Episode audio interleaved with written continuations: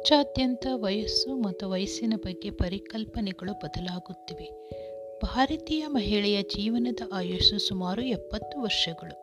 ನಮಗೆ ಐವತ್ತು ವರ್ಷ ಆಗುವ ವೇಳೆಗೆ ನಮ್ಮ ಜೀವನದ ಪ್ರಮುಖ ಸಮಯ ಮುಗಿದು ಬಿಟ್ಟಿರುತ್ತದೆ ಮನುಷ್ಯನ ಮೊದಲು ಇಪ್ಪತ್ತೈದು ವರ್ಷಗಳು ಮುಖ್ಯವಾಗಿ ಬಾಲ್ಯ, ಶಿಕ್ಷಣ ಮತ್ತು ಜೀವನದ ಸಂಗಾತಿಯನ್ನು ಗುರುತಿಸಿ ಜೀವನ ಶುರು ಮಾಡುವುದರಲ್ಲಿ ಕಳೆಯುತ್ತದೆ. ಮುಂದಿನ ಇಪ್ಪತ್ತೈದು ವರ್ಷಗಳು ಸಾಮಾನ್ಯವಾಗಿ ನಾವು ವೃತ್ತಿಯಲ್ಲಿ ಪ್ರಗತಿ ಹೊಂದಲು, ಅದರ ಜೊತೆಗೆ ಕುಟುಂಬ, ಮಕ್ಕಳ ಶಿಕ್ಷಣ, ಸ್ವಂತ ಮನೆ ಮತ್ತು ಆರ್ಥಿಕ ಪರಿಸ್ಥಿತಿಯನ್ನು ಸುಧಾರಿಸುವಲ್ಲಿ ಅಧಿಕ ಸಮಯ ಕಳೆಯುತ್ತದೆ. ನಾವು ನಮಗಾಗಿ ಸಾಕಷ್ಟು ಸಮಯವನ್ನು ಕಳೆದಿಲ್ಲ ಎಂಬ ಅರಿವು ಬರುವುದರಲ್ಲಿ ನಮಗೆ ಐವತ್ತು ವರ್ಷ ಆಗಿಯೇ ಬಿಟ್ಟಿರುತ್ತದೆ. ಮಹಿಳೆಯರು ಐವತ್ತು ವರ್ಷಕ್ಕೆ ಕಾಲಿಡುತ್ತಿದ್ದಂತೆ ಸಹಜವಾಗಿ ಜೀವನದ ಉದ್ದೇಶ ಏನು ಎಂದು ಯೋಚಿಸಲು ಶುರು ಮಾಡುತ್ತಾರೆ. ಅಲ್ಲದೆ ಹೆಚ್ಚಿನ ಮಹಿಳೆಯರಿಗೆ ಸಾಕಷ್ಟು ವಿಶ್ರಾಂತಿ ಮತ್ತು ವಿನೋದದ ಅಗತ್ಯವಿದೆ ಅನ್ನಿಸಲು ಶುರುವಾಗುತ್ತದೆ. ಜೀವನದಿಂದ ಏನನ್ನು ಬಯಸುತ್ತಿದ್ದೇವೆ ಎಂದು ಯೋಚಿಸಲು ನಿಮ್ಮ ಐವತ್ತರ ದಶಕವು ಒಳ್ಳೆಯ ಸಮಯವಾಗಿದೆ. ಸಂತೋಷ ಮತ್ತು ಆರೋಗ್ಯ ಮತ್ತು ಒಟ್ಟಾರೆ ಯೋಗಕ್ಷೇಮದ ಅನ್ವೇಷಣೆಯಲ್ಲಿ ನಮ್ಮ ಜೀವನದಲ್ಲಿ ಕೆಲವು ಗಂಭೀರ ಬದಲಾವಣೆಗಳನ್ನು ತರಬೇಕೆಂದರೆ ಇದಕ್ಕಿಂತ ಒಳ್ಳೆಯ ಸಮಯ ನಮಗೆ ಮುಂದೆ ಸಿಗುವುದಿಲ್ಲ. ಐವತ್ತರ ದಶಕದ ನಂತರ ನಂತರದ ಮಹಿಳೆಯರೊಂದಿಗೆ ಹೆ, ನಾವು ಮಾತನಾಡಿದಾಗ ಹೆಚ್ಚಿನ ವ್ಯಕ್ತಿಗಳು ತಾವು ಯಾವಾಗಲೂ ಇತರರ ಇಚ್ಛೆಯ ಅನುಸಾರವಾಗಿ ಜೀವನ ನಡೆಸಿದ್ದಕ್ಕೆ ಮತ್ತು ಇತರರು ಸಂತೋಷವಾಗಿದ್ದಾರೆ, ವಾಗಿದ್ದರೆ ಮಾತ್ರ ತಾವು ಸ, ಸುಖವಾಗಿರುತ್ತೇವೆ ಎನ್ನುವ ಕ, ತಪ್ಪು ಕಲ್ಪನೆಯಲ್ಲಿ ಜೀವನ ಕಳೆ ಕಳೆದಿದ್ದೇವೆ ಎನ್ನುವ ದೊಡ್ಡ ಕರುಗು ಹೊಂದಿರುತ್ತಾರೆ. ಇದಲ್ಲದೆ ಜೀವನದ ಈ ಹಂತದಲ್ಲಿ ಅವರು ನಿರಾಶೆಗೊಳ್ಳಲು ಹಲವು ಅಂಶಗಳಿವೆ. ಆದರೆ ತಮ್ಮ ಹಿಂದಿನ ವಿಷಾದಗಳನ್ನು ಅರಿತುಕೊಂಡು ಮುಂದಿನ ಜೀವನವನ್ನು ಹೇಗೆ ಸಂತೋಷವಾಗಿ ಕಳೆಯಬೇಕೆಂದು ಯೋಚಿಸುವುದು ಈಗಿನ ಹಂತದಲ್ಲಿ ತುಂಬ ಮುಖ್ಯವಾಗಿದೆ.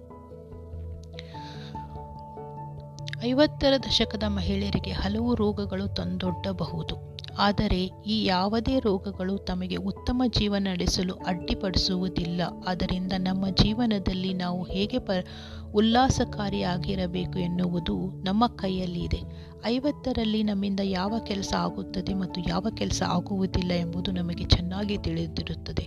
ನಮಗೆ ಏನು ಸಂತೋಷ ನೀಡುತ್ತದೆ, ನಮಗೆ ಏನು ಇಷ್ಟವಾಗುತ್ತದೆ, ನಮ್ಮ ಸಾಮರ್ಥ್ಯಗಳೇನು ಇತ್ಯಾದಿ. ಇದರ ಅರಿವು ಇದ್ದರೆ ನಮ್ಮ ಜೀವನವನ್ನು ಪರಿಪೂರ್ಣ ಮತ್ತು ಅರ್ಥಪೂರ್ಣವಾಗಿ ಬದಲಾಯಿಸಿಕೊಳ್ಳಲು ಖಂಡಿತ ಸಾಧ್ಯವಾಗುವುದು.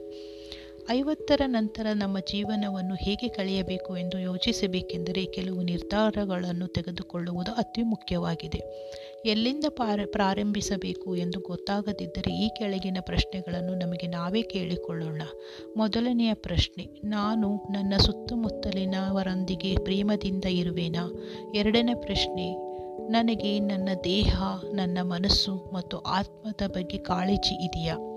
ಮೂರನೆಯದು ನನಗೆ ಯಾವುದಾದರೂ ಹವ್ಯಾಸಗಳಿವೆಯಾ? ನಾಲ್ಕನೆಯ ಪ್ರಶ್ನೆ, ನಾನು ನನಗಾಗಿ ಮತ್ತು ನನ್ನ ಸ್ವಂತಕ್ಕೆ ಪ್ರಾಮುಖ್ಯತೆ ನೀಡುತ್ತಿದ್ದೇನೆಯೇ? ಐದನೆಯ ಪ್ರಶ್ನೆ, ನನಗೆ ನನ್ನ ಹಣಕಾಸಿನ ವಿಷಯದ ಬಗ್ಗೆ ಸಂಪೂರ್ಣ ಮಾಹಿತಿ ಇದೆಯಾ? ಆರನೇ ಪ್ರಶ್ನೆ, ನಾನು ಖುಷಿಯಾಗಿ ಜೀವನವನ್ನು ಕಳೆಯುತ್ತಿದ್ದೇನೆಯೇ ಎಂದು. ಐವತ್ತನೆಯ ವಯಸ್ಸಿನಲ್ಲಿ ಸಣ್ಣ ಪುಟ್ಟ ಬದಲಾವಣೆಗಳನ್ನು ಮಾಡಿಕೊಂಡರೆ ಜೀವನವನ್ನು ರೋಮಾಂಚಕರಾಗಿ ಮತ್ತು ಅರ್ಥಪೂರ್ಣ ಮಾಡಿಕೊಳ್ಳಬಹುದು. ಮೊದಲನೆಯದು, ನಮ್ಮ ಹೇರ್ ಸ್ಟೈಲನ್ನು ಬದಲಾಯಿಸಿಕೊಳ್ಳಬಹುದು. ನಿಮಗೆ ತುಂಬ ಬದಲಾವಣೆ ಅನಿಸಬಹುದು.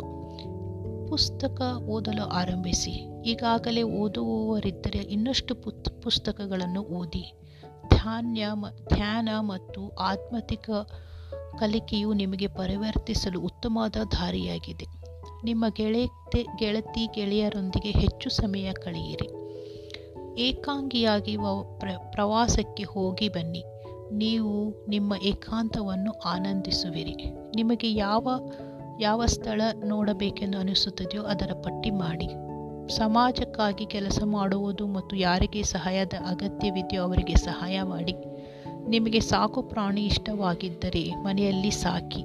ಖಿನ್ನತೆ ಮತ್ತು ಆತಂಕದ ಆತಂಕದಿಂದ ಬಳಲುತ್ತಿರುವ ಜನರು ಮನೆಯಲ್ಲಿ ನಾಯಿ ಸಾಕುವುದರಿಂದ ತುಂಬ ಪ್ರಯೋಜನವಾಗುತ್ತದೆ. ಇದರ ಮೇಲಿನ ಪ್ರೀತಿ ಮತ್ತು ಸ್ಪರ್ಶವು ಒತ್ತಡ ಕಡಿಮೆ ಮಾಡುತ್ತದೆ. ನಿಮ್ಮ ಬಾಲ್ಕನಿ ಅಥವಾ ಮನೆಯ ಮುಂದೆ ಗಾರ್ಡನಿಂಗ್ ಮಾಡಿ. ಇದಕ್ಕೆ ನೀವೇನಂತೀರಾ? ನಿಮ್ಮ ಅನಿಸಿಕೆಗಳನ್ನು ನನ್ನ ಬಳಿ ಹಂಚಿಕೊಳ್ಳಿ. ಸದಾ ಕೇಳುತ್ತಾ ಇರಿ. ಇನ್ಸ್ಪಿರೇಷನ್ ಪಾಡ್ಕಾಸ್ಟಿಂದ ನಾನು ಭಾರತಿ ರಾಠೋಡ್. ಧನ್ಯವಾದಗಳು.